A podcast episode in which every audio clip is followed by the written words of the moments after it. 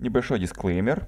Друзья, данный эпизод подкаста мы записывали в формате онлайн, и из-за этого качество звука местами хромает. Просим прощения и надеемся, что интересность и качество материала хоть как-то компенсируют данный косяк. Приятного прослушивания. Всем привет, дорогие друзья! С вами вновь сайт о квестах, э, квизах и всяких прочих активностях Extra Reality Pie. Мы очень рады, что вы с нами слушаете этот выпуск. Напоминаем, это уже восьмой выпуск нашего третьего сезона в подкастах, подкастах Extra Talks они называются. Можете найти нас на любых э, площадках э, и в Яндекс Музыке, и на Spotify, и прочее, прочее, прочее. Также эта версия будет доступна э, даже ВКонтакте и в YouTube. В общем, везде, где вам удобно, слушайте нас. Надеюсь, вам интересно. Всем привет еще раз. Э, сегодня мы поговорим опять о злободневной теме, которую мы уже поднимали не раз на наших подкастах. Тема это контакт в хоррор-перформансах. Да, мы знаем, что эта тема уже вроде как обговорена несколько раз. Э, мы, мы уже общались и с актерами в квестах, и с игроками. Но сегодня мы решили посмотреть на эту, этот вопрос под другим углом. А все из-за того, что в последнее время стало очень модно ездить в Москву, а, Москву на перформансы, и все больше и больше опыт игроков, организаторов квестов катается в Москву, играет там, и когда они приезжают из Москвы, они прям в восторге из-за того, что квесты в Москве, а именно контактные квесты в Москве, они прям вау, они гораздо лучше, чем то, что мы, э, мы имеем в Беларуси. А, и сегодня у нас в гостях нашего подкаста а, люди, которых вы знаете, два человека, два человека, два наших э, любимых, две наши любимые девушки, а, с мастера на сайте Extra Reality Buy, это Green Fairy и Ирина. Это Женя и Ира. Вам слово. Нам немножко о себе напомните, а, как давно вы играете в квесты. Ну, хотя, в принципе, с вами знакомы почти все орги, а, организаторы квестов. А вот обычные слушатели, возможно, вас не знают. Вы чуть-чуть пару слов о себе скажите, а, а именно с точки зрения квестов. Сколько вы квестов прошли, где играли и так далее и тому подобное. Здравствуйте, меня зовут Женя, и я квестоголик. Вы должны сказать хором «Здравствуй, Женя». Здравствуй, Женя. А, я играю в квесты с 2017, наверное, года или 16, не помню. И в Москву езжу два с половиной года. Угу, угу. Сколько у тебя квестов за спиной примерно? Ты считаешь или нет? Или, или как-то не очень? А, минских, ну, всех вообще целиком, где-то 200 с чем-то, 220, угу, не помню. Угу. Московский я смотрела, у меня 25 перформансов и на 12, и 12 повторных прохождений, то есть те перформансы, на которых я была там по 3-4 раза. Максимум было 5. Ну, об этом еще поговорим чуть позже. А, вот, ну круто. Э, ты праздновал свой 200-й э, квест, когда проходила, или не праздновала никак? Нет, я пропустила его. Я забыла, что а это какой было. праздновала? Или никакой не праздновала? Никакой не праздновал. Сотый, наверное, праздновал, но это было давно. Я понял. А, Ира, а у тебя как дела с квестами? У тебя вроде какая-то пауза была небольшая, я так понимаю, в, в, в, в играх квесты. Или я ошибаюсь? Да, все верно, да, абсолютно верно. В первую очередь, э, всем здравствуйте. Здравствуйте, я Ира, я тоже гостеголик. Здравствуй, Здравствуй, Ира. Ира. Да, я опаздываю. Да. А, совершенно верно. У меня был э, перерыв, наверное, год или полтора года. Я не играла вообще ни во что. То есть, например, я перестала ходить на перфы. Нет, я, по-моему, год практически просто выпала в индустрии. Я сейчас просто параллельно пытаюсь найти. Конечно же, на сайте появлялись, сколько у меня квестов пройден. Эта информация в личном кабинете есть у тебя, так что... Да-да-да, вижу. У меня 160, наверное, или 180. Ну, такая небольшая разбирочка, 160 или 180, ну хорошо. Для кого-то 20 квестов, которые ты сказала, знаешь, типа так э, на скидку разница, для кого-то это целая жизнь, кто-то думает, что 20 квестов это очень много. Скорее, потому что на Москву я не писала, а, наверное, давайте так, остановимся, наверное, на 170. Потому что на сайте у меня 156 отзывов, на какие-то минские квесты я не писала отзывы, и на Москву, наверное, у меня отзывов тоже немного. Поэтому остановимся где-то в среднем на 170 квестах. Договорились. Хорошо, отлично. Давайте э, перед тем, как приступим к нашей основной теме, все-таки немножко по теории пробежимся.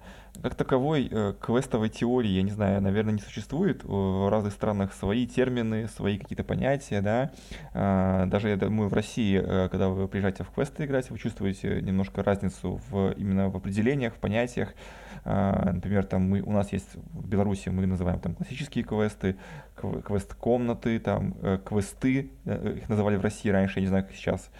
Э, допустим, в Европе их называют вообще escape ы, escape room ы и так далее. То есть у всех разная терминология. Поэтому, чтобы не углубляться сильно слишком в эту терминологию, я хотел бы конкретно остановиться на квестах-перформансах. Ну, перформанс понятие, оно достаточно универсальное, оно во всех странах работает примерно одинаково, плюс-минус.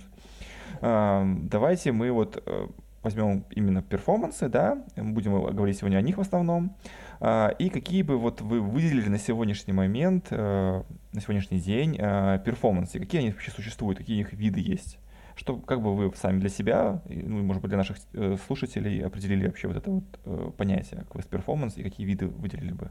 Я хочу сказать, на самом деле абсолютно правильный подход, Паша, с той точки зрения, что да, прежде чем начать разговор, мы должны определиться с понятием, с тем, что мы называем перформансом, что мы называем творческим актером. Там дальше уже пойдем по теории, по режимам. Давайте сначала определимся с тем, что мы понимаем под этим словом, а уже потом будем это обсуждать. Евгения, прошу. В принципе, если мы говорим про Москву, э, три вида квестов. Есть эскейпы, это то, что у нас называется классика, это загадки.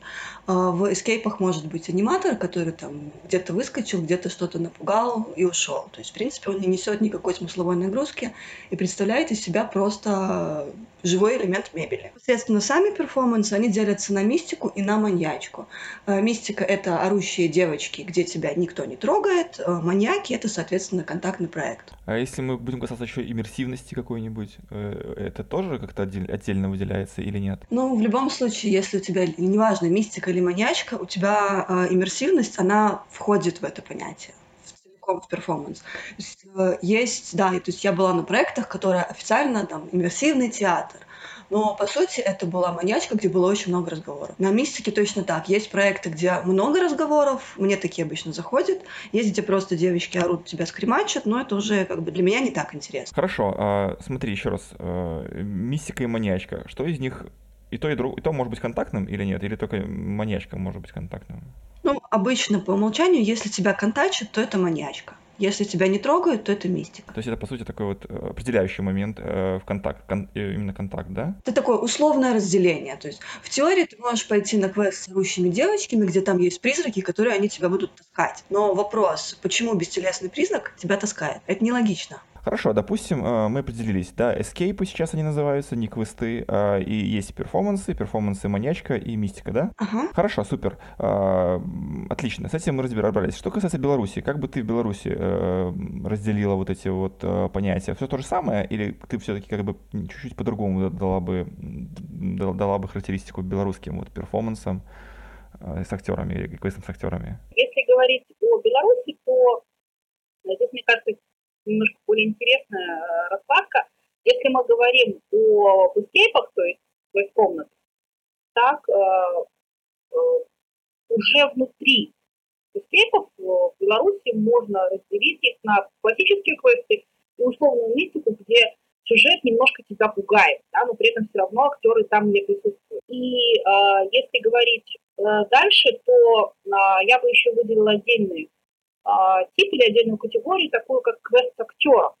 То есть это то, о чем, в принципе, говорила Женя.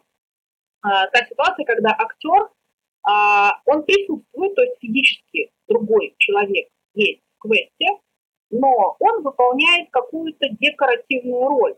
Может быть, он что-то принес тебе, может быть, он куда-то тебя отвел какой-то смысловой нагрузки он не несет. То есть, по факту, знаешь, как правило русского языка есть, если ты можешь э, выкинуть какое-то, допустим, слово там э, из предложения, то там типа такого, то тоже, если ты этого актера условно можешь убрать из э, сюжета, ничего не поменяется, никак не, не поменяется Да, совершенно верно. То есть история. от его наличия либо отсутствия в квесте э, суть квеста не меняется. Это квест актер. Когда актер уже участвует, является активным участником сюжета, и без него сюжет в принципе невозможен, именно такой бы квест я назвала перформанс. А дальше уже а, я бы их разделила на контактные и бесконтактные. А мне в последнее время очень нравится, не знаю, я тут пропихиваю постоянно в каждом подкасте это определение, которое я сам придумал. Ну, вообще, понятно, понятно что не сам придумал, скорее всего, где-то я услышал, посмотрел, может быть, где-то еще из других э, направлений. А, но мне очень нравится определение э, трэш-перформанс, именно, да, а, вот касаемо некоторых перформансов, которые открываются, вот совсем, совсем, совсем, да, вот они попадают полностью под определение все-таки перформансов, потому что там как раз-таки наоборот все завязано как раз-таки на актерах, вот прям вся игра завязана на актерах, но помимо актеров больше там вообще ничего нет. То есть там нет ни какого-то сюжета внятного, ни каких-то внятных декораций и прочего, прочего, прочего. А, мне кажется, вот такие проекты хорошо бы хорошо ложатся под слово трэш перформанс. Ну, в общем, ладно, это такое мое, а, мой личный фетиш, как говорится. Извини, пожалуйста, я перебью тебя. А вот эти трэш-перформансы, а как ты к ним относишься? Я лично я не очень хорошо. Мне очень мне хочется, мне, скажем так, я в, в этих э, перформансах э, не вижу большой ценности. То есть я не вижу работы людей, которые они э, вложили в такого рода игры. Да, понятно, что поставить актерку, это ну, тоже надо уметь, э, да, сделать ее хорошо и классно, это большая часть работы. Но тем не менее, когда я смотрю на квесты, у которых проработан, действительно проработан там антураж, где люди запариваются тем, какую там, не знаю, банально вазу поставить там на место, ну, к примеру, э, или не ставить, или там какую музыку пускать в той или иной комнате, э, или освещение как настраивать, э, где-то где свет, э, свет должен быть теплый или холодный и так далее. То есть люди тратят на это огромное количество времени, сил, ресурсов и прочего. И в то же время я вижу квест, который просто ну, снял подвал условно, э, помещение с голыми стенами, вы просто вырубили полностью свет, дали тебе фонарик, бросили письма какие-то там или бумажки по квесту, и ты ходишь такой и думаешь, блин, ну все равно интересно, понятно, все равно интересно, э, но для меня как будто э, люди не вложили туда э, какую-то ценность. Вот, вот у меня такое, внутри меня как будто бы такое вот ощущение. А вы как относитесь к таким квестам? И ты забыл еще добавить чудика в балахоне. Чудики в балахонах. Ну смотри, ну смотри, чудик в балахоне, балахоне, да, согласен. Но я же не беру, не касаюсь там а, какого-то макияжа, да, там, или масок и прочего. Это уже тоже такая такой момент, который тоже можно поднимать, обсуждать. А, но вот я именно говорю в целом, как будто бы отношение э, не очень. как будто бы отношение организаторов квестов, таких квестов, не очень к своим э, будущим э, игрокам. Вот у меня примерно такие мысли. А вы что скажете? Я с тобой согласна целиком полностью. Mm, круто. Получается, что это типа мы тут слепили из как это дендрофикальным методом квест. Приходите нам, у нас все хорошо. Нет. Хорошо, Ир, ты касалась, э, точнее сказала, что хор, э, перформансы, квесты перформансы с актерами, именно, именно перформансы, не квесты с актерами, перформансы. Перформансы, да. Да, имеют уже разные режимы, да.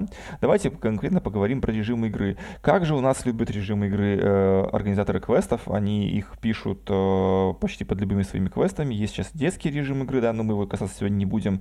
Есть режимы э, light, стандартные light, normal, там medium, да, там, ой, medium и hard, точнее Light, Medium и Hard обычно выделяют режимы. Бывает выделяют Hard с болью, э, бывают... Были примеры квестов даже в Беларуси, которые экспериментировали э, с Хардом с болью, то есть как, что значит экспериментировали? Они давали такую бумажку, да, в которой был указан список того, что вы можете получить в квесте, условно, и вы, как игроки, могли пометить себе, что бы вы хотели получить э, в этом квесте, а что бы не хотели получить. И как будто бы актер к вам подстраивался и вот именно давал вам именно то, тот уровень контакта и взаимодействия, который вы сами для себя определяли. Был же еще, опять же, есть режим, где просто рвали одежду, да, он назывался тоже вроде бы хард с болью, но он еще подразумевал э, порванную одежду. Благо об этом чаще всего предупреждали, и, и люди уже знали, когда шли на этот квест, что все-таки могут остаться без какой-то майки своей там или без штанов. Причем это был квест не секс-рум, а именно хоррор-перформанс. Какие бы вы сейчас решили режимы выделили, давайте сравним их с тем, что есть э, в наш, у наших соседей в Москве.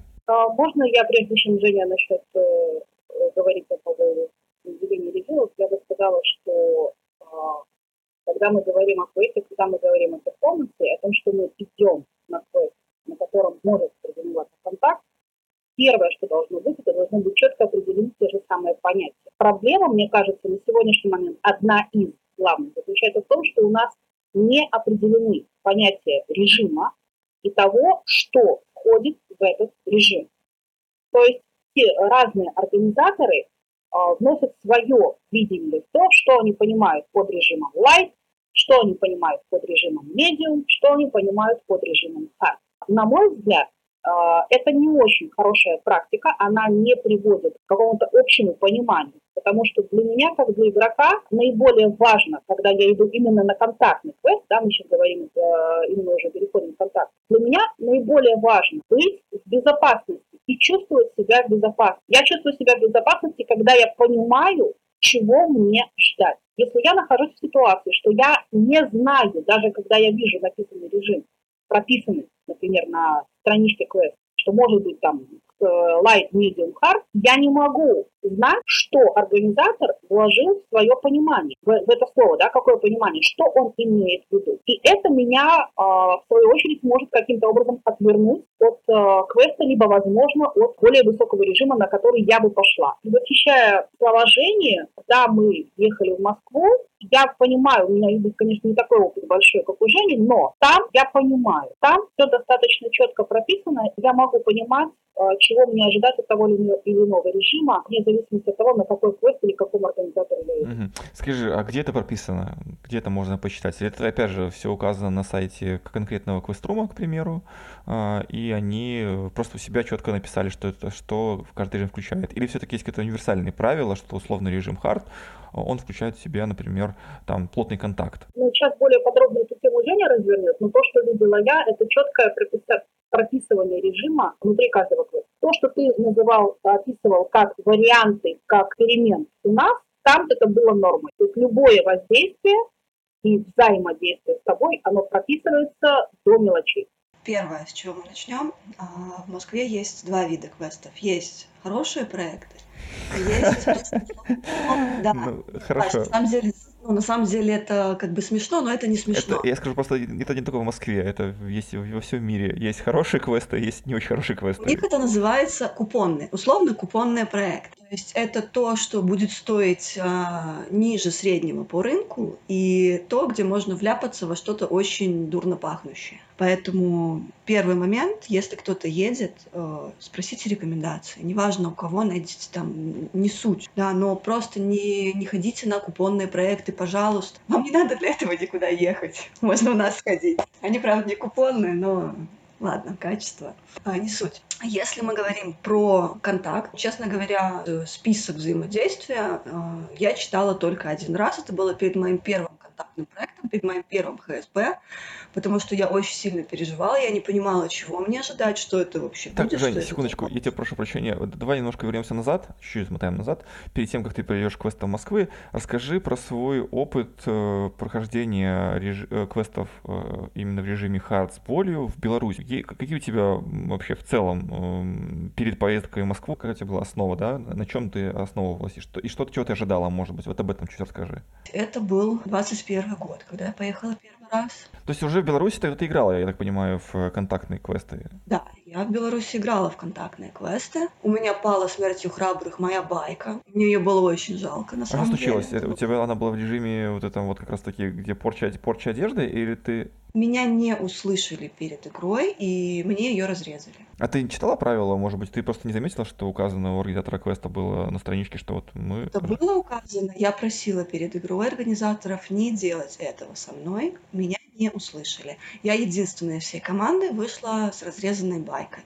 Ну, спасибо, что у меня под байкой была майка. Я, по крайней мере, не устраивал там сеанс стриптиза. Байку жалко. Хорошо, а что касается контакта физического, был у тебя какой-то опыт до э, квестов московских? А, был, да. Если мы как бы сравниваем тот контакт, который я получала, это можно назвать hard ом московский. Как в целом твои ощущения были по, вот после таких игр? То есть тебе они нравились или, или нет? И почему ты вообще решила поехать в Москву на hard именно с болью? Или у тебя не было желания именно ехать на hard с болью? Я когда начинала ходить, а помните, статья была очень давно? На сайте Extra Reality, как говорит Ирит. Очень давно была статья, я писала про то, как менялось мое отношение к страху. От того, что я не пойду на страшный escape room, да, я не пойду на страшный квест, потому что, ну, нафиг. А, а потом пошла. Потом было, я не пойду на перформанс, потом было, я не пойду на перформанс перформанс с актером, да, и там вот я докатилась до стадии, что, блин, ну прикольно с контактом играть, когда играют аккурат. И э, случился карантин на сколько там, на год, да, почти. Когда я никуда не выезжала, никуда не ходила, мне было очень грустно, и когда у меня получилась поездка в Москву, я решила, что, ну, гулять-то гулять, давайте попробуем этот ваш ФСБ, что там дают. Ну, то есть, по факту, если так подытожить то, что ты сказала, э, у тебя не было какого-то негатива к режиму хардсболю, даже играя в квесты белорусские, правильно? У меня не было режима хардсболя в белорусских квестах. Меня всегда в белорусских квестах со мной обращались очень аккуратно. Да, по крайней мере, до 21 года. В целом у тебя не было негатива какого-то, наоборот, тебе хотелось попробовать, сравнить э, разницу, почувствовать между тем, что дают в Москве и что дают. Я не понимала, что это такое, я не понимала, почему люди едут на этот режим, для чего это. Мне было, ну, мне стало интересно. Мне стало интересно, что это такое. То есть я решила, что я попробую, посмотрю вообще, как это работает. У меня было стоп-слово, то есть я понимала, что если мне что-то не пойдет, если мне будет некомфортно, если мне будет плохо, я могу всегда понизить режим, меня прекратят трогать. Здесь трогать не в значении там за какие-то неприличные места, а в значении выдавать контакт. Хорошо, ну расскажи тогда про свой опыт э, московский и как это все вообще работает. Подожди, не про мой опыт московский, про, про режимы. режимы. Давай про режимы, да, давай. Про режимы. А, я начинала с того, что список взаимодействия мне сбросили ровно один раз перед моим первым ХСБ, потому что я очень сильно переживала, я очень сильно боялась, я не понимала, чего мне ждать. И я просто написала актера, который будет у меня в смене, и спросила, скажи, пожалуйста, чего мне ждать. Он мне все рассказал, он мне сбросил документ, в котором все это было прописано. А, собственно говоря, с большего я представляла. Но как это ощущается, я выяснила только на проекте. В принципе, в целом в Москве а, режимы, они более-менее универсальные. Первый — это light. Light — это бесконтактная игра, тебя никто не трогает. Послушай, подожди, подожди. Да, а допустим, если в, в сюжете игры подразумевается, например, то, что актер должен какого-то игрока увести в другую комнату, например, или там куда-то унести, по, по сюжету увести в другую часть, там, квест-комнаты. Он, он уводит просто словами, то есть он не то, вообще не касается, то есть он вообще в целом не имеет права касаться. Паш, я не знаю, я не играла. Просто мне интересно, насколько вот, насколько вот это все соблюдается. Ну, окей. Я предполагаю, что если нужно увести игрока, а игрок упирается, его возьмут за руку это просто будет как бы повышение до medium а. Но я не думаю, что если игрок идет на маньячный проект, он идет на него на light режиме. Ну, come on, ребят. Серьезно. То, что тебя на мистике не трогают, это в принципе логично. Призраки не могут людей трогать. Согласен. Хорошо, давай дальше. Дальше медиум. Это сюжетный контакт. Это поздороваться, там, я не знаю, по плечу похлопать, провести под ручку тебя в другую локацию. А, у меня было, меня девочка за лицо ощупывала, потому что она была слепая, она хотела выяснить, как я выгляжу. То есть это логично, это обоснованно, это понятно. Перемещаемся на хард. Хард — это плотный контакт, то есть тебя могут поднять, переместить, э, шлепнуть ладонью, например, покрутить. Здесь, наверное, многое зависит от э, болевого порога. В теории тебе не должно быть больно вообще, но если у тебя очень высокий болевой, наоборот, низкий болевой порог, какие-то ощущения минимально дискомфортные, они могут присутствовать. Я на харде играла, мне больно не было. А, но а, такой момент еще немножко зависит от актеров а, потому что разные актеры могут выдавать немного с разной интенсивностью. Но такого, что вот как, например, на определенных наших проектах, чтобы тебя на медиуме приложили шокером, такого никогда в жизни там не будет. Или в стену. Или в стену, в темноте, не видя кого бросают. Кстати, про, про шокеры любимые. То есть, да, то есть шокер а. это равно сразу hard с болью или нет? Шокер это hard с болью. За мои, получается, 30, сколько там, 7 перформансов, да, 37 прохождений, Шокер был ровно один раз, причем перед игрой нас предупредили, что, ребята, у нас на проекте есть шокер. Если вам критично, поставьте, пожалуйста, на него ограничения, мы не будем его использовать. А, Все, больше шокеров не было. То есть, э, и еще дважды меня пугали шокером просто, но не трогали. Хорошо. Хардсболью что подразумевает под собой? Тебе будет больно. В любом случае. В любом случае, да? Как говорится, Паша, это будет худший день в твоей жизни, но тебе понравится. То есть э, боль там подразумевается в любом случае. А каким образом э, они боль? Я не буду рассказывать, что именно делают, да. Я не буду говорить об этом без своего авокадо, как говорится. А, но болевые ощущения, да, они есть, они присутствуют, потому что ты изначально запрашиваешь себе такой режим. Да, ты после игры можешь напоминать местами леопарда, но я понимаю, на что я иду. И опять, еще раз повторюсь, у меня всегда есть стоп-слово. Если для меня перебор, я могу понизить интенсивность взаимодействия. Стоп-слово именно понижает интенсивность, да? То есть она не останавливает игру, а именно понижает э, уровень взаимодействия. Три варианта. Есть крест, когда ты крестуешь в камеру, тебя выводят из локации. Угу. Есть стоп-слово, когда ты понижаешь режим, то есть ты понимаешь, что ХСБ перебор, ты понижаешь до hard, ну, например, да, или ты понижаешь, понимаешь, что тебе на харде нехорошо, ты не хочешь, чтобы тебя вообще трогали, ты уходишь на medium. И на некоторых проектах есть топ-слово на конкретное действие. То есть топ-слова эти ты должен выучить перед квестом. Если забудешь, не дай бог, слово такое, то все, до свидания, да? Ирочка? Да, здесь я могу вступить в разговор, потому что, да, я первый раз ехала, это была бы ненавидна по поводу топ-слова, и э, возникла ситуация на втором, наверное, моем контактном проекте, потому что первый прошел просто восьми, на втором я была теоретически в сознании, но практически я вообще я не понимала, что происходит, потому что все-таки нужно въехать в то, что это такое. И э, при взаимодействии с актером я случайно на мировике э, я произнесла стоп-слово на повышение режима. Стоп-слово – это гол-слово. Это гол-слово, да, гол-слово. При этом э, актер на меня посмотрел, и спросил, ты уверена? А ты была не э, уверена, да, я так понимаю? Да, чем меня он немножко отрезвил, и я такая, а, не-не-не, в другую сторону.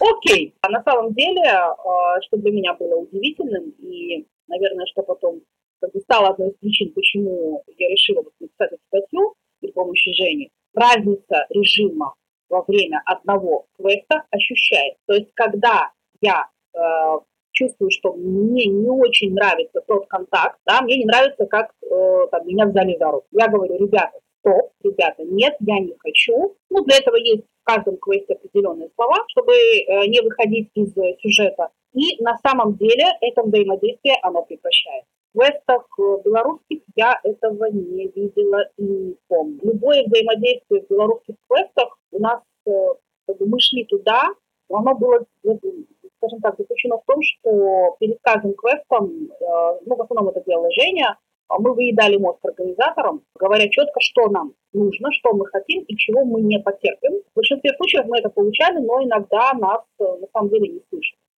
Было. Да, просто, опять же, для меня, например, я не буду сейчас опять же говорить там про Беларусь или про, про Россию. В целом для меня вот эти определения э, режимов игры, они как будто бы такой э, лайфхак для актеров. Знаешь, допустим, ты там такой выбираешь себе режим медиум, например, э, игра, выходишь из игры, ты говоришь, ну, блин, слушайте, мне что-то не зашло. Они говорят, а надо было хард брать. Хотя, на самом деле, допустим, они могли спокойно, э, посмотрев на тебя и увидев, увидев как ты играешь, реагируешь, давать тебе hard еще время игры.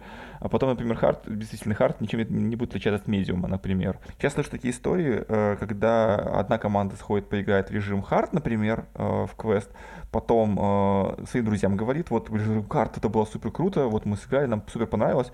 Потом вторая команда идет играть в режим hard, друзей тех ребят, которые хотели первый раз, э, и они говорят, а у нас такого не было, у нас вообще не было такого харда. То есть в чем тут прикол? Э, смотри, я сейчас даже не говорю про разные квесты, да, потому что, понятно, в них действительно может отличаться понятие харда даже или харда с болью. Как в рамках одного квеста э, это все может отличаться? Опять же, зависит от актера, зависит или как? Или, или в чем тут проблема? Можно я немножечко ставлю свою копеек? На мой взгляд, то, что Паша ты сказал, вот этого вот нам не хватило, надо было брать старт. Нет, это в принципе неприемлемо.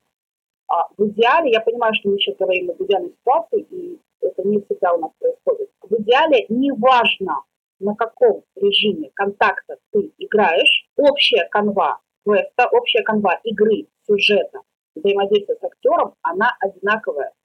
И ты, выходя из квеста, по сути, ты получаешь, должен, должен получать на выходе одни и те же эмоции.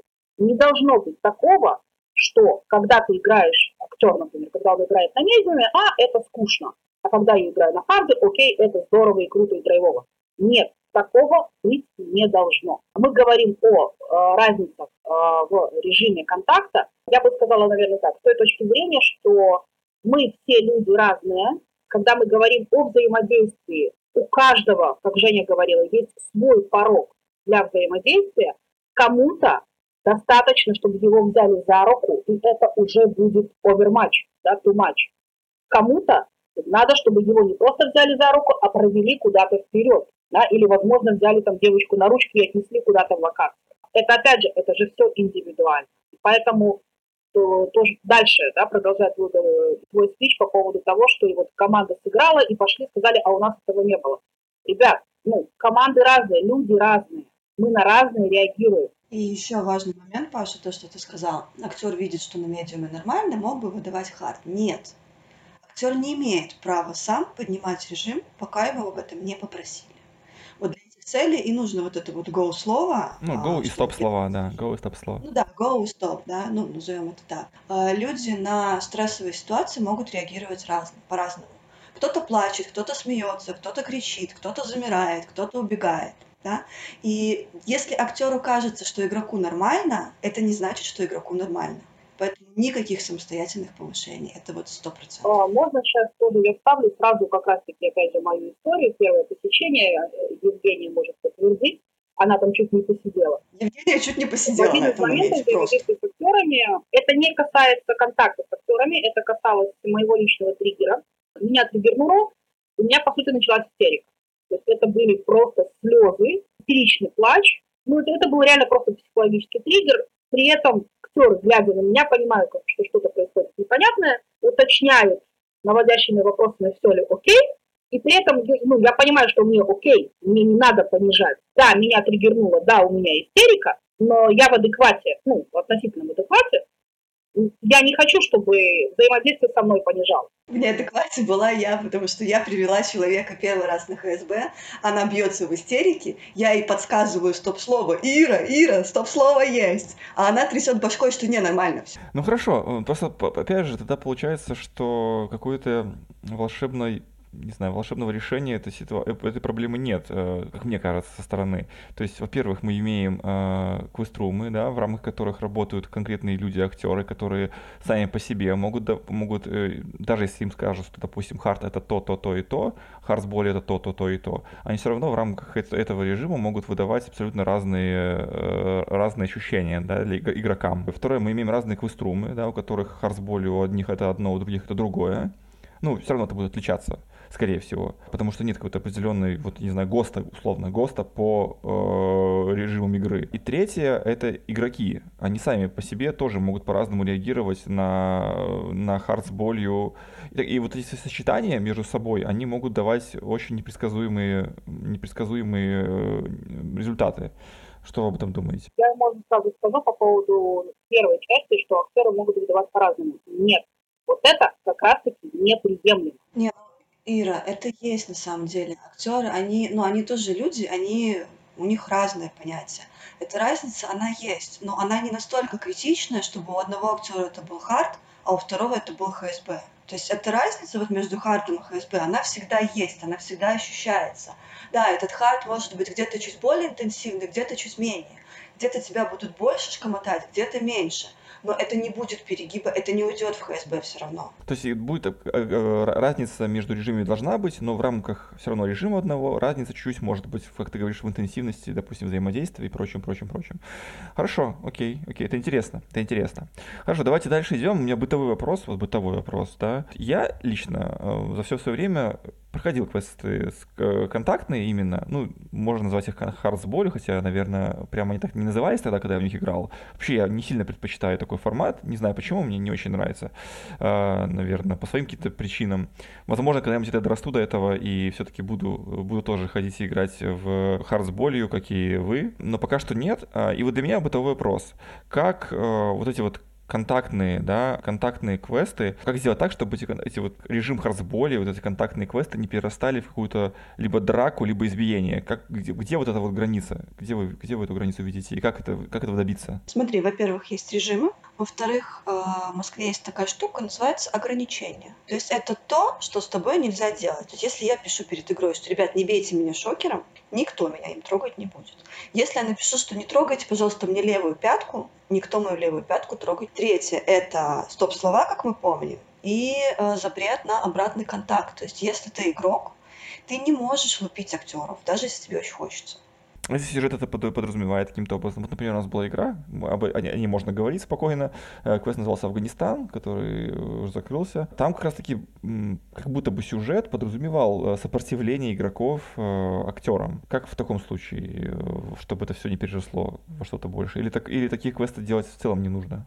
Но это может быть, если это заранее оговорено на берегу, как сказала Ира, то на здоровье. В принципе, я предполагаю, что если я напишу ребятам, скажу, ребят, а можно я пойду к вам с обраткой, я вас буду бить? Они, конечно, поржут, зная мои э, боевые способности.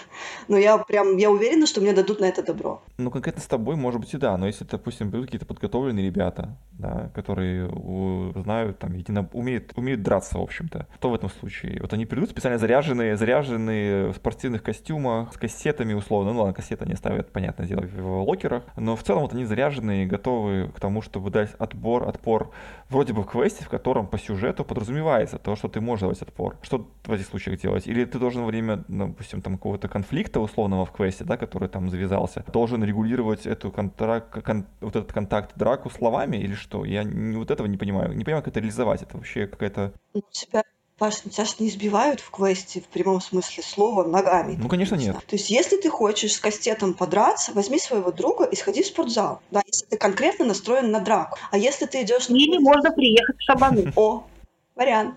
А если ты идешь на квест за эмоциями, за сюжетом, за интерактивом и параллельно за контактом, ну так веди себя как приличный человек. То есть, с этой стороны, скорее всего, тогда со стороны актеров будет остановка игры, ну, если будет какая-то такая прям из ряда, вот, ряда вон выходящая ситуация, то они просто игру остановят и если команду... Если ты ведешь себя неадекватно, да, тебя выведут, выведут, выведут из квеста, и я считаю, что прав будет. Если, если, допустим, заранее говорили, что, ребят, мы хотим с вами подраться, и актеров это устраивает в полном составе, и они дают на это добро, ну, развлекайтесь, ребят, я не против. Следующий момент, опять же, вопрос такой больше бытового характера.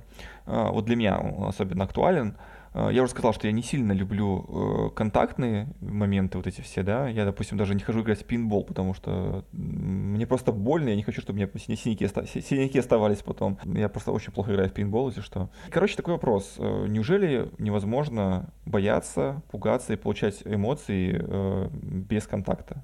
Можно. Можно. Можно, два раза можно, три раза можно и три восклицательных да. знака. Можно. Да, да, да. А в чем для вас конкретно разница? Э, эмоции разные все-таки получаются? Или э, все-таки есть какая-то разница между вот эмоциями от контактных квестов и эмоциями от э, квестов, где просто вас пугают бестересные духи, да, например? Можно я скажу по поводу пугать? Я бы сказала, что я бы не заостряла внимание на только на страхе, потому что мне кажется, что не обязательно пугать в квесте. Да? Эмоции – это не только страх. Эмоции – это может быть интерес, это может быть какое-то удивление. Конечно, страх в этом плане наиболее, может быть, непростая эмоция, на которую проще всего вывести. Да? Она дает нам больше какого-то, больше адреналина. Человек, э, когда боится, у него вау, да, потом он выходит, ой, я живой. Но когда мы говорим о том, что без контакта можно дать человеку эмоции достаточные да, для, того, для достижения его цели, потому что э, мы, опять же, да, скатываемся немножко назад. Зачем мы идем в квест? Мы идем в квест, чтобы получить какие-то эмоции да, для себя положительные. Ну, либо там, в ближайшем будущем положительные. Да? Прекрасно без контакта, если хорошо организован проект или с минимальным контактом, да, можно дать человеку эти эмоции, и они будут положительными, они будут приятными. Это просто грань, когда мы говорим вот о контакте, либо хард, либо ФСБ, это просто одна из граней контакта для тех людей, которые хотят, которые согласны, да, и которые готовы на это идти. Это не обязательно. То, что Паша ты сказал, что ты этого не любишь, может быть, ты дорастешь. Не надо до этого расти. Да? Это не то, что уровень развития, там, Зоря туфлика человек. Нет, мы все разные люди. Если тебе, как человеку, может быть, я не знаю, может быть, там у тебя другой, да, низкий болевой порог, ты не любишь, может быть, ты просто не любишь, когда к тебе прикасаются. Да прекрасно. Просто организаторы квестов, когда они идут в эту индустрию, они должны понимать, что да, могут быть люди, которые не хотят, чтобы к ним прикасались. Значит, квест должен быть организован таким образом, чтобы при возможности не касаясь человека, либо минимально его касаясь, вы все равно дали ему эмоции, которые вы заявляете ну вот в том-то и дело, что заявляете, да, вот это ключевое слово. Странно, если у тебя страшный квест, э, страшный квест э, там с актером, э, все-таки не давать страх, да, то есть... Нет, это хорошо, давайте мы будем разграничивать страшный квест с актером и не страшный квест с актером.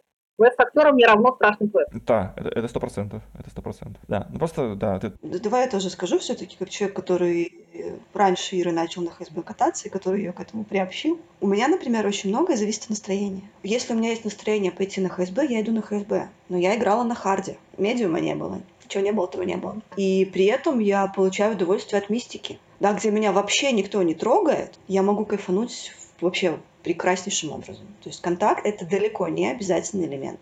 Следующий вопрос, давайте коснемся немножко другой плоскости э, режима харда с болью, а именно э, момент такой, некоторые организаторы квестов принципиально вот принципиально э, не готовы давать контакты игрокам. Они об этом говорили даже в наших подкастах. Вы можете послушать некоторые из них. Поищите у нас, опять же, повторюсь, на любой из площадок, можете найти. Так вот, они э, не готовы давать контакт, потому что боятся не только причинить боль и дискомфорт игрокам, но вот и переживают за какие-то возможные последствия. Ведь юридически как будто бы вот эти вот у квестов и организаторов квестов у них нет какой-то защищенности от того, что игрок пожалуется, а вот эти вот какие-то договоры или, как они называются правильно, ну, в общем, договоры, которые квеструмы дают игрок, организатор квеста дают игрокам перед квестом, они вроде как и даже никакой силы юридической не имеют. Как с этим быть? И как с этим э, в России обстоят дела вообще? Дают ну, вы говорили, что есть списки и так далее. Это да. Я так понимаю, что есть какие-то договоры, да, те же самые тоже перед квестом, что вы там обязуетесь, что вы согласуетесь и так далее. Как себя в этом плане обезопасить организатором квестов? Что вы думаете? Я понимаю, что вы не организаторы квестов, и вам как бы это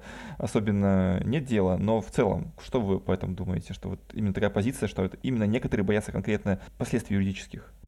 Ну я бы так сказала. А, во-первых, как тебя можно обезопасить, к сожалению, никак. Потому что а, давайте будем а, в этом плане равноправны, да, и будем говорить о том, что есть как не очень совестливые организаторы, так и не очень адекватные игроки. Давайте мы не будем сваливать все яйца в одну корзину и говорить о том, что ой, кто-то организатор хороший, кто-то организатор плохой, все игроки лапочки дай. Нет, начнем с этого. Поэтому, если мы уходим в юридическую плоскость, да, хотя нам сложно об этом говорить, мне сложно об этом говорить, я не специалист, но, наверное, для организатора в этом плане сложнее и больше рисков, потому что, насколько я понимаю, а, любое заявление игрока влечет за собой достаточно серьезные последствия. И доказать в этом плане, что ты не верблюд, очень тяжело и непросто. Поэтому возможно ли вообще как-то организовать этот процесс именно с точки зрения юриспруденции, я не знаю. Мне кажется, пока еще наша, скажем так, и законодательная база, и юридическая вся эта вот да, подоплека а, не предполагает вот этих отношений, скажем так, равноправных, да, ответственности, например, как организатора, так и игрока за свои действия в квесте. Ведь, простите, давайте мы не будем а, все-таки да, упираться четко в контакт, ну, ты можешь упасть, упасть и сломать себе голову и шею даже на классике, просто споткнувшись. Либо точно так же ты можешь испугаться звука, да, мы говорим, например, о страшных квестах без актеров. Там оно что? Там скримеры, звуки, либо свет. Ты можешь испугаться какого-то внезапного звука, дернуться, побежать и въехать в стену. Здесь вопрос какой? Да? Писать заяву на организатора, что они не там стену поставили. Или что? Поэтому, или я верблюд, да, поэтому это на самом деле очень сложная тема для обсуждения, и э, мне кажется, ну, как бы мы здесь, я, например, точно в этом плане не специалист, я не могу выступать здесь не экспертом, никем. Э, я могу говорить только о своих ощущениях, о том, как мне кажется, э, как мне кажется, это может быть. А ты, конечно, думаешь, да? А я с Ирой согласна в этом плане. То есть это риски, которые, ну, к сожалению, это риски, которые каждый организатор на себя либо берет, либо не берет. Если вы не хотите делать квест с актером, не хотите выдавать, ну, в смысле, выдавать контакт, вы этого не хотите, не делайте, не надо. Не надо себя заставлять и пихать этот контакт только потому, что контактные игры у нас хорошо бронируются. Да, они просто модные, модные просто, понимаешь, модные и да. Ну хорошо, хорошо, тогда пока что решения никого нет, потому что ребята-организаторы, которые хотят открывать страшные квесты э, и делать режим хард с болью, все на вас, все на вас. Надеемся в будущем когда-нибудь, надеюсь, когда-нибудь э, будет какая-нибудь... То есть ребята, которые хотят открывать контактный проект и делать режим хард с болью. Блин, да вы хотя бы выясните сначала, что такое хард с болью и как его правильно выдавать. Ну, ну для этого мы сейчас... Цензура запикала сейчас очень для, много. Для этого мы прямо сейчас это записываем этот подкаст, чтобы для некоторых, может быть, для некоторых, может быть, э, информация, которую мы уже оговорили, будет полезна, и они смогут как-то скорректировать свои текущие... Про виды контакта, текущие... заметь, про виды контакта и что именно там происходит, мы ничего не говорили. Ну, конечно, ты, ты сказал, что это все э, тайна, секрет, секреты. И, Конечно. Да, об этом, э, об этом, возможно, мы еще поговорим э, когда-нибудь или, или проведем какой-нибудь мастер-класс, да, Женя. Да? Была попытка. С мастер-классом, Паш, ты же помнишь, что идея с мастер-классом, она была она грандиозно провалилась. Ну. Да. Ну, возможно, мы к ней вернемся. Все-таки это было давновато, уже два года назад, наверное, мы пробовали эту идею. Да, тем, кто не в курсе, о том, получается, как бы между собой говорим, а, у Жени а, была, у Жени Сыр, я так понимаю, у вас, наверное, двоих это была идея, или чья это была? Короче, Green Да, Green Fairy предложила идею э, позвать ребят из э, Москвы, опытных каких-нибудь игроков, э, которые могли бы... Игроков, актеров. А, ой, актеров, прошу прощения, да, я оговорился. Э, актеров, которые э, могли бы актерам белорусским нашим ребятам рассказать все тайны э, режима Харсболи, например. Показать и показать. И показать, да, показать на собственном примере, как это работает и так далее. Вот. Э, мы, соответственно, запустили среди всех организаторов квестов опрос, добавили к этому опросу анкету, в которой можно было записать записаться всем желающим на такой мастер-класс. Но, к сожалению, не так много компаний э, отозвалось. Были комп... 4... Да, были компании, которые отозвались, были, не будем скрывать, но большинство минских квеструмов проигнорировали это предложение. Возможно, посчитав, что оно недостаточно интересное. Может быть, сейчас э, при текущем уровне развития квестовой индустрии в Беларуси, возможно, это все найдет больше отклик. В общем, ладно, давайте дальше. Э, мы уже проговорили про юридическую составляющую, да, что, к сожалению, организаторы квестов никак не защищены, э, и, к сожалению, пока что нет никакого, опять же, волшебного решения этой ситуации. А что по поводу игроков? Вот, допустим, я. Почему... Одной из причин, почему я боюсь Э, такие вот э, контактные квесты, да, и точнее не боюсь, я не хожу на них. Э, одна из причин это в том, что я иногда как бы головой понимаю, что я иду играть в квест, и я не знаю этого человека, актера, который в этом квесте работает. И не знаю, что он придет в голову, как он будет реагировать на мои какие-то действия определенные. Да, я понимаю, что в некоторых случаях это прописано, мы уже об этом говорили, но все равно, как я могу быть уверенным, что этот человек, допустим, там, случайно травму не нанесет, например. Э, я просто помню, опять же, некоторые квесты белорусские, когда ребята использовали в своих, э, в своих для того, чтобы напугать игроков, использовали, например, топоры, или там бензоп... ну, или а, какой-то муляж бензопилы, да, или тот же самый шокер. Они как бы реально местами, э, мне кажется, по крайней мере, со стороны стороны ходят реально по э, краю, по, краю, по краю просто. Того ходят. же топора. Да, того же топора, по краю того же топора, да. И опять же слышал случаи, когда вот люди, например, в рамках игры, в рамках сюжета, актеры хватали, допустим, игроков и топором как будто бы им угрожали, да, например, или могли возле, например, там руки игрока ударить топором, да.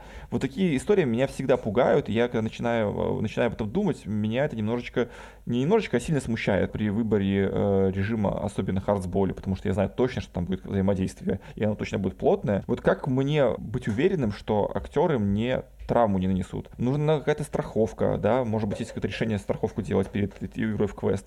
Либо, может быть, э, нужна какая-то аттестация актеров, которые работают, сертификация их, я не знаю, профпригодности и прочего. Что вы думаете, как это вообще, и как этим стоят дела в Москве в то же самое? Плохие новости. Как себя обезопасить? Никак. То есть то, что говорила Ира, ты можешь упасть на классическом квесте, споткнуться просто на ступеньках. Не, это понятно. Давайте, давайте не будем ходить в философию о том, что может споткнуться на ступеньках, потому что это понятно. Причина, какая возможность есть, вероятно, вероятность такая есть, но она просто гораздо ниже, чем э, вероятность нарваться на тот же самый топор, если он прям используется в игре. То есть тут, тут вопрос вероятностей. Как вот не вот, вот эту вероятность сократить до, до минимума? Возможно, так я переформулирую вопрос. Гарантий никаких быть не может, потому что, как говорится, shit happens, да. Как, как лично я себя обезопашиваю? Во-первых, я хожу на проверенные квесты. То есть я не бронирую по купонам, я не бронирую через э, один известный черный сайт. Есть специально обученная девочка в Москве, которая, она сама актриса, она сама действующая актриса, она работает. Она обычно помогает, то есть поставить прямую бронь. Дальше. Я всегда узнаю, кто ко мне в смене выходит играть. Есть определенные актеры, с которыми я не пойду играть.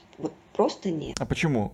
Какая причина? Как ты поймешь? Потому что, потому что я слышала, что человек э, выдает небезопасный контакт, да, может быть какая-то травма, возможно, он какой-то сам не очень адекватный, да, может мне не нравится, как он выглядит, образно говоря. То есть, подожди, тебе перед квестом присылает прям какой-то профайл с э, актерами, которые у тебя будут на игре, или как это работает? Нет, это не профайл. Ну, я, я, вот я пишу своей девочке и говорю, там, кто будет у меня в смене? Она мне отвечает, там, Вася, Петя, Саша. Образно, да, это просто абстрактно, да, и я узнаю, что ж там такие за, за Петя, Саша. А как ты узнаешь об этом? Как ты узнаешь? Где ты информацию берешь? Сарафанное радио. Сарафанное радио. Есть игроки, которые были. Опять же, есть актриса, которая может про них рассказать, да, потому что есть смысл как бы рассказывать, что Вася очень хороший, а, а если Вася ничего не может или наоборот, может, слишком много. То есть ей нету смысла меня обманывать, потому что для чего ей это? Сарафанное радио это, это, это самый основной момент. Плюс в Москве очень э, актерская вся вот эта вот э, компания, да, актеров знают. У нас вот, кстати, момент, который очень, э, очень сильно отличается. У нас после игры к игрокам выходит оператор и говорите, что спасибо за игру, как вам квест, бла-бла-бла, вот водичка. В Москве к игрокам после игры выходит весь актерский состав, полностью. Все, все актеры, которые с тобой были на локации, они все выходят. Если есть возможность, мы можем посидеть, пообщаться там нормально. Если у них там следующая игра, там это, там, не знаю, пять минут обнять, сказать спасибо, разбежаться, это в любом случае в порядке вещей. И я знаю, кто играет у меня. Соответственно, другие игроки тоже это знают. Они знают, э, как ребята могут выдать контакт. Плюс э, актеры, я так понимаю, что ну, такой прагматичный момент, э, зарплаты у них немножко повыше, чем у наших минских актеров. И, в принципе, они в сфере держатся достаточно долго. У них есть обучение. То есть они не берут чувака с улицы, не дают ему, вот тебе товарищ шокер, иди пугай игроков. А, шокер и балахон. Нет, у них проходит обучение. Из последнего, вот я лично знаю девочку, она управляющая квестом, и они четыре недели на построенной локации, на полностью готовой, отрабатывали актерскую игру. Четыре, блин, недели. Паша, представь. Квест все это время простаивал, аренда шла, а они отрабатывали актер. У меня на игре был э, практикант. Это, это было очень мило, потому что мы пришли, значит, мы играли дуэтом с подругой. А у нас было, я не помню, три, наверное, актера или четыре, не суть. Четыре. У нас было четыре актера, да, и мы, значит, заходим на локацию, появляется откуда-то пятый. Я такая, в смысле, как бы, ну, чувак, мы тебя не платили, мы тебя не заказывали, ты вообще кто? Он за всю игру, он не сказал ни одного слова, он был по образу таким молчаливым солдатиком. Вот, у него надета была балаклава на голову, чтобы он не полил контору своими эмоциями. Но при этом он был очень грамотно вписан в сюжет. Да, то есть он не просто там стоял, он ходил и морально на меня давил. Вот. А он просто ну, вот, набирался опыта непосредственно на живой игре, а, выясняя, как именно проходят контактные игры. Это тоже очень большой плюс. Хорошо, а как вы относитесь, кстати говоря, к тому, что сейчас, э, опять же, в Беларуси э, запускаются э, хоррор-перформансы, они работают какое-то время, и очень часто организаторы квестов ссылаются на то, что, ну, лучше к нам вначале не идите на квест, потому что мы еще, ну, как бы отрабатываем, притираемся и так далее. А вот через там полгода, когда у нас актерский, актерский состав устаканится, когда у нас уже будут про проделаны те или иные ходы актерские и так далее, вот тогда приходите. Ну или, ну, ладно, полгода я большой срок взял, ну, допустим, через месяц приходите условно. Как вы к такому относитесь? Стоит ли давать струмам время? Или все-таки стоит э, к струмам давать, э, готовиться лучше к открытию своих квестов и э, уже открывать готовый продукт, который, на который нельзя было бы сказать так, что типа вот мы открылись, пока, сы, пока сыро, не ходите, не играйте, а вот приходите через месяц. Как вы вообще к этому относитесь, что думаете? Здесь я включу зануду и скажу, товарищи господа, если вы открываете э, квест, который подразумевает под собой в широком формате э, предоставление какой-либо услуги, мягко выражаясь, зачем вы открываете квест, если он не готов предоставлять услуги определенного уровня? По принципу того, что давайте сейчас к нам побегут кто? Молодежь или неопытные игроки, которые не смогут ответить, что это такое, не знают, как может выглядеть нормальный квест. И что, если то, что мы вам дают, ну, простите, если то, что мы вам даем, это, мне кажется, абсолютное неуважение к игрокам и к своей аудитории. Если вы открываете квест, вы, понятно, мы не говорим о том, что по-любому какие-то будут шероховатости, безусловно. Но я считаю, что готовиться нужно. И нужно, э, я не знаю, я не организатор, но, да, на мой вот такой дилетантский взгляд, если я открываю, да, если вы открываете квест, если я открываю квест, я должна понимать, что там условные две недели, три недели, они пойдут там никуда, то есть я должна заложить вот этот простой бюджет, понимая, что это время я буду готовить актерку, отрабатывать ходы, отрабатывать движения актерские и так далее. Чтобы не было такого, что у меня на квесте игрок случайно там открыл дверь или там еще что-то, и не туда пошел. И я такая, ой, погодите, вы, вы, вы, не, вы не в тот коридор пошли, вы вернитесь, мы сейчас к вам, да, я сейчас вам выйду на рояле поиграю. Нет, на мой, на мой взгляд, такого быть не должно. Конечно, как Женя говорила, shit happens, всякое возможно, я в свое время в Бресте у актера вытащила ключи и закрыла его в комнате. Это нормально, но, простите, не надо было оставлять ключи в дверях. Я считаю, что это неприемлемо. А я согласна с Ирой. Если вы открываете квест. Открывайте, пожалуйста, то, что не стыдно людям показать. Это вот просто представь ситуацию. Ты идешь в новый ресторан, открывшийся, приходишь, заказываешь, я не знаю, итальянское блюдо, там, пасту, макароны. Карбонару. Пасту карбонару заказываешь, например. Пасту карбонару ты заказываешь, а тебе приносят ролтон в тарелочке. Такой, ну, ты знаешь, ты приходи через месяц, пока вот это покушай. А через месяц нормально будет. Ты пойдешь туда второй раз? Я нет. Я тоже нет. Я дому могу покушать. Я иду за пастой карбонара, и, пожалуйста, несите мне мою пасту карбонару. Да, там в течение первого месяца, может быть, даже больше, какие-то моменты, они будут меняться. Но это не значит, что... Ну, знаете, у меня тут люстра не доехала, я пока повешу фонарик пусть так поработает, а потом поменяем. Да, или, ну, у меня пока актеров нет, я возьму пока вон бомжа Петю с улицы, пусть он тут пока поактерит в шоке. Нет, ключевые моменты все базовые, они должны работать как часы, четко. Ну да, не, ну что касается фонаря еще ладно, это не такой критичный момент, а вот что касается всего остального, я вообще с вами согласен сто процентов и тоже э, не разделяю такой позиции, когда квесты открываются и такие как будто бы говорят, что ну у нас еще есть время, э, вот через месяцок все будет классно, а сейчас не очень. Ну и тут, э, опять же, э, почему эти квесты открываются, понятное дело, основная причина это деньги, и еще проблема в том, что все-таки культуры игры в квесты по-прежнему у нас в стране, по крайней мере, по Беларуси сейчас, ее, к сожалению, нет. К сожалению, большущему. А, она растет очень медленно, но растет. И вот эти моменты, которые мы сейчас проговариваем, вот так вот в таком нашем узком кругу, они, по сути, в этом узком кругу и останутся. Это обиднее всего, потому что нас послушают тоже такие же э, либо организаторы, либо опытные игроки, другие, а новички и ребята, которые в квесты ну, никогда не играли или э, поиграли там в один-два квеста, они до этого подкаста, скорее всего, даже не доберутся. И это самое обидное, потому что они продолжат ходить на квесты, не продолжат денежки кормить организаторов квестов, вот таких организаторов квестов, которые вот так вот, на мой взгляд, недобросовестно относятся к своей работе и к клиентам, соответственно. И, как вы правильно сказали, по-моему, Мира сказала, что э, эти игроки-то, может быть, и не хотели бы так делать, но они просто не знают, что может быть по-другому, не знают, что может быть лучше, не знают и не понимают, как это должно быть в итоге. Вот эта проблема, конечно, очень сильно меня сейчас беспокоит, особенно в последнее время, когда я, опять же, говорю про трэш, хорроры, да, про эти даже перформансы, точнее, и про некоторые игры, которые открылись за последний год, они прям, ну, не буду опять же называть, но есть прям очень-очень-очень-очень печальный опыт, э, вот. Что с этим делать? Я понимаю, что, опять же, никакого решения волшебного нет, но что думаете? До тех пор, пока актер, э, не актеры, до тех пор, пока организаторы не уважают себя, не уважают игроков и лепят квесты дендрофикальным методом. То есть вот узкий коллектив тех, кто хочет что-то менять, да, игроков, наверное, в первую очередь, э, мы особо ничего не сделаем. Но, опять же, есть э, организаторы, которые действительно стараются, которые вкладываются в свои проекты. И я считаю, что достаточно будет одного качественного, контактного проекта, чтобы люди поняли, в чем разница и тогда начнет работать сарафанное радио, и это все сдвинется с мертвой точки. Если мы говорим конкретно про, про контакт. да. Угу. да. Окей, окей. Я бы еще вот что сказала. То, что Паша говорит, что у нас оно развивается, но медленно. Но если оно развивается, пусть оно развивается. Давайте все-таки не будем исключать вот этот момент, э, знаете, того, что может появиться сразу, да, все хорошо. Мне кажется, что еще возможен вариант. Единственное, что, конечно, он чуть более будет длительный по времени, людей, которые играют в квесты, возможно, будет больше, если их будет становиться больше. Да? Потому что здесь мы переходим в отношения, а, знаешь, вот именно спрос-предложение. Мы ходим на то, что нам предлагают.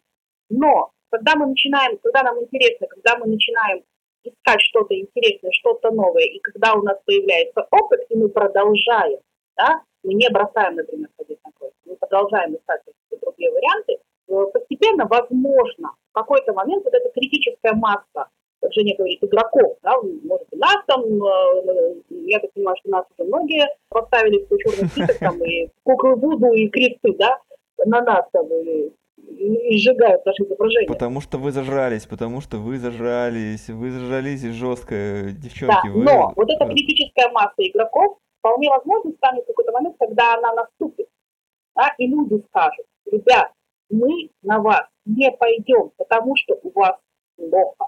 Делайте нам хорошо, и тогда будет. И, возможно, когда э, организаторы подобных да, трэш-перформансов увидят, что, несмотря на то, что они якобы открывают новый квест, один, два, три прихода, а дальше, простите, денежки нет, заказов нет, брони нет. Ну, ребят, значит, надо, видимо, что-то делать. Проблема еще в том, что игроки, которые раньше не ходили на квесты, да, у них там, не знаю, один-два перформанса, вот он попадет на такой вот трэш, и какая вероятность, что он пойдет еще раз на какой-то другой перформанс? Я бы, например, э, очень сильно задумалась, надо мне такое или нет. Да, он скажет, ну вас с вашими квестами. Ну вас с вашими квестами. Когда ты выходишь из квеста и, простите, пыль из трусов вытряхиваешь, ну, как бы, come on, серьезно? Ну, это, Паша, это не смешно. Я реально просто так вытряхивала. То есть у меня было, я, полностью вся была пыльная. я провожу рукой по волосам, да, и, ну, все, мне надо идти мыться. Это все, это все к вопросу, опять же, это все к вопросу о безопасности и о комфорте игроков. Ребят, хороший квест, тот же самый страшный квест, не равно черный, страшный, уродский, грязный подвал. Ира, не равно. Вопрос. Ира, Ира, подожди, тебе вопрос. Сколько раз ты в московских квестах ходила по темноте? Вот, не раз. Ну как, по темноте. Мы ходили, но там все было, там э, есть э, условия, есть освещение который тебе показывает дорогу. Знаете, какое первое? Первое правило московских перформансов. Если у тебя выключился свет, ты просто замираешь и стоишь, где стоял, и не машешь своими конечностями. И идешь на ощупь в темноте, пытаясь не в- войти лицом в стену. Это разумно. Это разумно, я бы сказал. Это очень разумно. Я бы сказал, это разумно. И, кстати, это, это тоже это безопасно да. в плане контакта, потому что актер при свете, пусть он там будет не прожектор, понятное дело, актер при свете, он видит, кого из игроков он хватает. И если нас играет четыре человека в команде, и у всех четверых разный режим, он понимает, что мне нужно выдавать ХСБ, а тебе там Паша Медиум, например, и он нас не перепутает. Один раз у нас был момент, когда перепутали, э, перепутали игрока, да, причем это было несите ее и хватают парня из команды. Mm. Но э, То есть ему так сильно вы... перепутали, так сильно перепутали. Сильно перепутали, mm. бывает. Но Унесли-то его, но контакт ему выдали в рамках его режима. Ему не повышали ничего. Слушай, э, те, давайте еще пару вопросов э, быстренько, потому что об этом можно говорить вечно. Э, у нас все-таки время не резиновое. П пару вопросов лично от меня. Первый вопрос э, к Жене. Вот э, ты написала на сайте, не так давно оставила, точнее, отзыв на квест Fatum, по-моему, называется так. И потом ты оставила еще раз отзыв на него, потом еще раз, еще раз еще раз.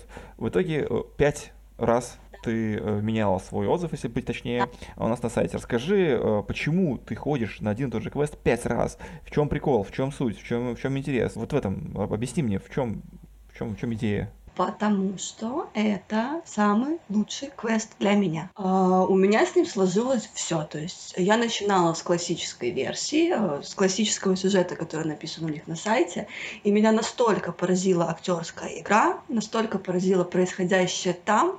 Я была полностью и целиком в сюжете. Я очень сопереживала актерам. На той игре я плакала от переизбытка эмоций. Да? Это не от боли, это не от каких-то физических ощущений, а просто это было настолько эмоционально, настолько сильно, что я, да, я прониклась. Вторая игра была продолжением классической версии.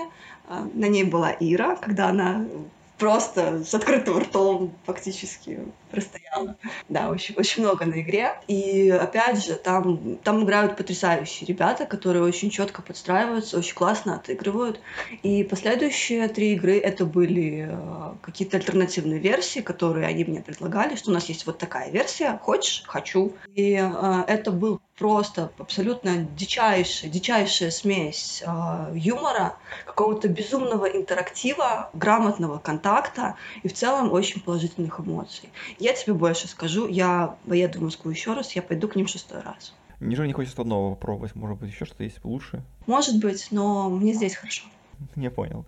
То есть, ну, знаешь, ты, ты вот прошла 200 там с чем-то квестов, ты говорила, а, и нашла тот самый квест свой любимый. Да, я нашла тот самый квест, на котором, вот, на котором я получаю полный спектр эмоций. Причем, опять же, а, по поводу того, что я ходила на разные версии, я бы с огромным удовольствием пошла еще раз на классическую версию. Ну, прикольно, прикольно.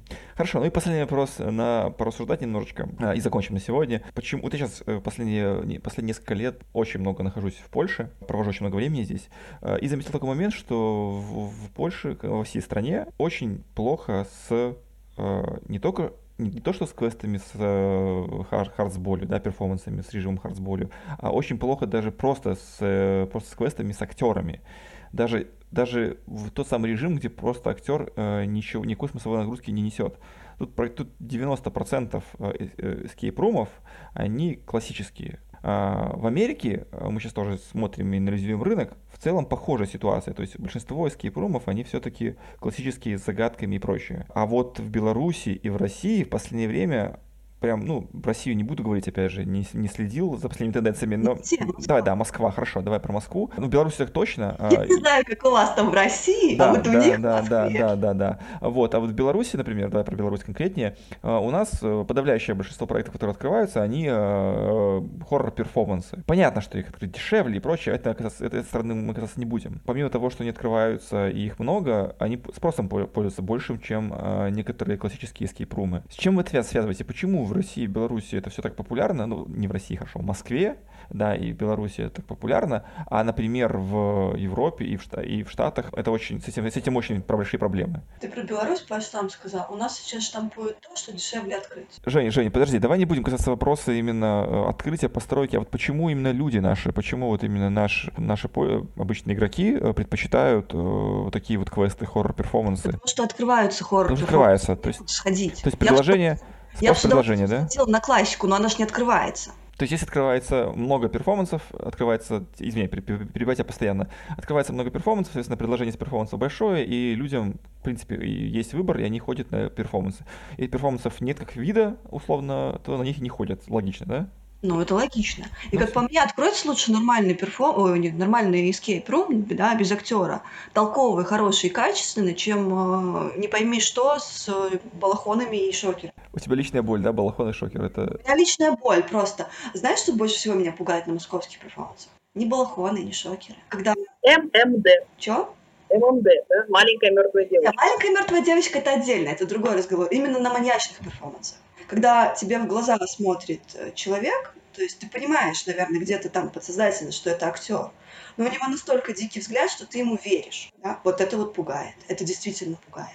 А что тебя не пугает? Что тебя, что тебя, что тебя смешит? Вот давай, если мы возьмем какие-то квесты, которые... Чего ты балахонит с шокером? Блин, ну вот, вот это реально, это, это реально проблема, мне кажется, что... Это реально проблема, у нас, у нас их хватает. Мне, я, например, я очень не люблю маски да, а, те, которые полностью проработанные, детальные, вот, например, ну, вот Ира, помнишь Зайца? Да. Там была шикарнейшая просто маска.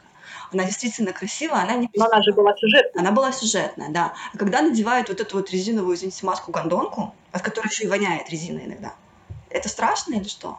Если игроков не жалко, пожалейте актера, ему там в этом душиться. Ну да, не, ну краситься тоже, надо класть грим перед каждой игрой. Если, если игр немного, то... А почему, а почему в Москве ребята могут нанести грим перед каждой игрой? Ну, они больше получают. Опять все упирается в деньги, получается. Окей, а почему у нас актеры мало получают? Ну, потому что день, дешево квесты стоят, э, и организаторам квестов нужно тоже что-то питать, на что-то жить, э, и как-то как выживать, рекламироваться и прочее, прочее, прочее поднимите цену на 10 рублей, да, или там на сколько, и сделайте качественный проект. Я, например, готова платить за качество. Да, а когда ты м, отдаешь э, стоимость, простите, московского проекта и получаешь... Ничего. Да, ничего, ну... Кстати, сколько стоит э, хороший квест-перформанс в Москве? Э, средняя цена от 6 тысяч. 6 тысяч российских рублей. 6, 6 тысяч. Сколько, сколько, это, сколько это на нормальные деньги? Давайте так. Нормальные деньги. Потому что российские рубли для меня я вообще не, не, вообще не понимаю, где, где они, что это. Где-то в районе 200 рублей. Нет, э, нормальные деньги я имел в виду доллары, ну ладно, или евро. А, белорусские деньги перевожу, ты Заметьте, я не говорил про злоты, я говорил просто про доллар или евро. Какие злоты? Сейчас, погоди, я конвертер открою, стой, глянь. Типа порядка 200 рублей, да? Ну, доллар скачет же как ненормальный. Если мы ставим 6 тысяч, это 70 долларов. Ну, плюс-минус 70. Ну, это может меняться плюс-минус, в зависимости от того, сколько человек, какой проект, какое время. Да? Ну, примерно 6. Так, давайте в конце нашего выпуска э, маленький от вас рекомендацион э, для тех, кто все-таки соберется, послушав этот подкаст, захочет поехать посмотреть, что такое контактные э, крутые э, квесты с режимом хардсболью. Именно режим хардсболь, я подчеркиваю, какие-нибудь такие проекты. Посоветуйте, пожалуйста, куда можно людям э, пойти поиграть. Я не буду на это, как это, я не буду говорить об этом без своего авокадо. А, это вещи, которые я могу рассказать в личных сообщениях, поэтому напишите, я расскажу. Ну, как минимум проект Фатум мы точно у тебя вычли, выч, вычленили. Вычленили. Вы воспалили. Да. Можно почитать, на самом деле можно почитать мои отзывы на сайте, там есть информация по, по большей части проектов, контактные это или бесконтактные. Ну супер. А Ира, ты раскроешь свою тайну или тоже? Я не знаю, насколько это будет корректно или некорректно. Давайте так, сначала нужно определить, на самом деле вы хотите идти на контактный проект. Все-таки, прежде чем вы собираетесь туда идти, ребят, давайте сначала вы хотя бы немножко почитаете отзывы на этот квест, что Но пишут отзывы, люди. ты, понимаешь, Ну, отзывы правда, тоже потому- нужно читать на правильных э, ресурсах, потому что, потому что На- есть... различных. Давайте так, у нас, у нас, э, у нас демократия, у нас есть разные ресурсы. Э, Вы можете почитать не только на каких-то официальных ангажированных ресурсах, но и э, есть форумы, есть какие-то еще, скажем так, сообщества игроков. Пожалуйста, не ленитесь, потому что это ваша безопасность, а, это ваша как раз-таки зона ответственности. Куда вы идете? Слушайте, вот здорово было бы, э, если бы был такой вот хороший сайт, как Extrareality, только в России, да, вот было бы здорово на Москву, чтобы прям четенько было. Я знаю, что есть, ладно, я знаю, что есть. Хорошо, ладно, можно, я- можно я скажу, на, можно я назову два квеста, которые меня а, впечатлили? Почему? Женя, не запрещай человеку, у нас свобода слова, у нас свобода слова, слова, пока еще вроде есть. Первый квест – это «Судная ночь». Для меня это был первый, в принципе, мостов квест в Москве, на который я пошла. И второй квест – это «Аван». Это квест, э, на который я готова идти еще раз. Э, Я не знаю, сколько э, раз я на него буду ходить. Возможно, это мое, как бы мой меч, как говорит Женя по поводу Фатума, не знаю. Но после прохождения этой игры, мы буквально пишем там 5 минут, мы все ошалевшие, довольно счастливые. Да, я понимаю, что я готова идти на этот проект еще раз. Ребята там отработали просто восхитительно.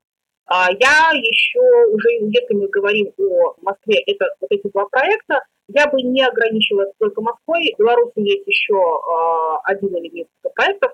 Наверное, некорректно будет да, их называть, э, на которые я готова идти Да несколько чего, ты можешь порекламировать, почему? Ребята же будут рады только услышать, услышать свои названия квестов, или ты боишься других обидеть? Да нас и так проклинают. Ну, Подожди, давайте так. Сколько раз мы были на проникновении? Три? Два. Хотелось три. Квест. Ну, контакт у них сюжетный, но там это не ХМП, при этом квест дает такое количество эмоций, которые просто ну, вызывают э, свое восхищение. Outlast закрылся, поэтому можно о нем говорить. Это тоже был тот проект, на который я с удовольствием пошла и, наверное, пошла бы еще Но, раз. кстати, по поводу Outlast. Срач там был, ой, в смысле, извините, в локации было не очень чисто. Ну, можно говорить срач, нормально, это нормально, нормальное определение. Там был срач. Там был ужасный срач, да. Хорошо, э, спасибо вам огромное, было очень круто. А, ты хочешь что говорить? Подожди, Паша, еще, подожди, давай, знаешь, давай еще какой, какой момент добавим, закончим все-таки важным моментом, это то, что Ира начала говорить. Если кто-то действительно соберется ехать в Москву на контактный проект, ребята, вы хотя бы подумайте, то есть оцените здраво свои способности, да, свои силы, действительно ли вы к такому готовы. И обязательно, пожалуйста, выучите стоп-слово. Вот прям вообще обязательно. Чтобы от зубов отлетало. Кстати, когда тебе его говорят это стоп-слово при бронировании, то есть тебе как-то звонят и... Я спрашиваю при бронировании сразу, потому что если мне сказать перед игрой, я могу в стрессе А забыть. что, они такие слова сложные? Стоп-слово, типа, ни дерево, с- Нет, ни, ни стол? Нет, я просто, я просто не очень умная, А, ну хорошо. особенно на квестах. Ну, это у всех такая черта проскакивает немножечко, проскакивает. Ну, когда, когда ты просто тупишь, это одно дело. Когда ты очень сильно пугаешься, а были моменты, когда я пугалась действительно прям очень мощно. Я забывала какие-то вещи, да, я могла забыть, зачем... То есть меня отправили в комнату принести игровой предмет, я так радовалась, что я нашла комнату, что я вернулась в нее без ничего. Знакомая ситуация, на самом деле. У меня похоже что-то было, да. Стоп-слово выучить обязательно первым делом. Еще советы есть какие-то? Ходите больше на квест. Едьте в Москву. Отлично. Э, На этом закончим. Спасибо вам огромное. Было очень интересно. Э, Надеюсь, и всем нашим слушателям интересно было. Если что, можно писать, точнее, можно читать отзывы на сайте Extra Buy. В том числе на сайте Extra.ru есть отзывы от э, Жени Гринфейри. От Иры, по-моему, нет, да? Ира, Я не помню, может быть, парочку. Я все еще собираюсь, Парочку, да. возможно, есть. Можете Да, можете почитать, посмотреть, что девчонки пишут, на какие квесты они оставляют свои отзывы, что они рекомендуют. Опять же, да, ознакомьтесь перед тем, как куда-то ехать э, с стоп-словом и прочими правилами проведения игры, э, и будет вам счастье. Надеюсь, и в Беларуси совсем скоро откроются очень качественные, крутые э, квесты с режимом hard с болью. Надеюсь, наши организаторы не будут бояться это делать. И надеюсь, что игроки э, получат э, не синяки и там ушибы и жалобы какие-то будут оставлять после квестов, а будут оставлять восторженные отзывы на сайте Extra Reality Buy. Все, всем большое спасибо, что были с нами. Хорошего дня, вечера, ночи и так далее. Всем пока. Пока. Да, пока-пока. Ходите на квест.